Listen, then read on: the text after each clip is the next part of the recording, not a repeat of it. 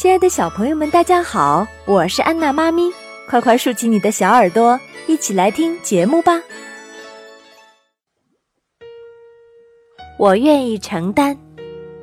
约翰和戴维是同一家公司的两名职员，他们俩工作一直都很认真，也很卖力，上司也对这两名员工很满意。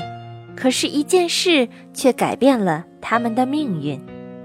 一次，约翰和戴维一同把一件很贵重的古董送到码头，没想到送货的车辆开到半路就坏了。因为公司里有规定，如果不按规定时间把货送到，他们就要被扣掉一部分的奖金。于是，力气大的约翰背起古董一路小跑。终于在规定时间赶到了码头。这时，心存小算盘的戴维却想到，如果客户看到我背着，把这件事告诉老板，说不定会给我加薪呢。于是他对约翰说：“让我来背吧，你去叫货主。”当约翰把货递给他的时候，他一下子没接住，掉在了地上。只听“哗啦”一声。里面的古董碎了，他们都知道古董打碎了意味着什么，没了工作不说，可能还要背负着沉重的债务。果然，老板对他们进行了十分严厉的批评。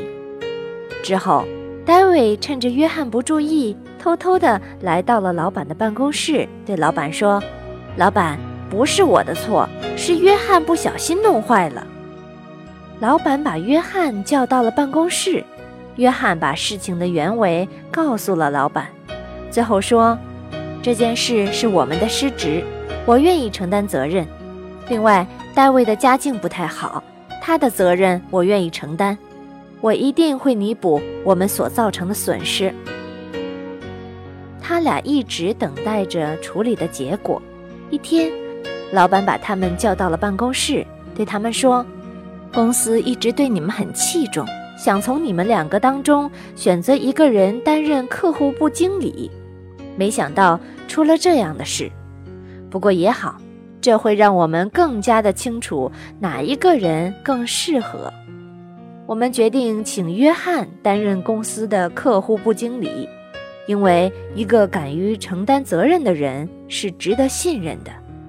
戴维，从明天开始你就不用来上班了。其实，古董的主人已经看见了你们俩在接地古董的时候的动作，他跟我说了他看见的事实，还有我看见了问题出现后你们两个人的反应。老板最后说：“这个故事告诉我们，一个能够勇于承担责任的人，对于一个领导与团队都有着重要的意义，而一味的推卸责任的人，无论在哪里。”都是不会得到信任和器重的。欢迎下载喜马拉雅手机客户端，添加安娜妈咪早教公益播读加微账号收听节目。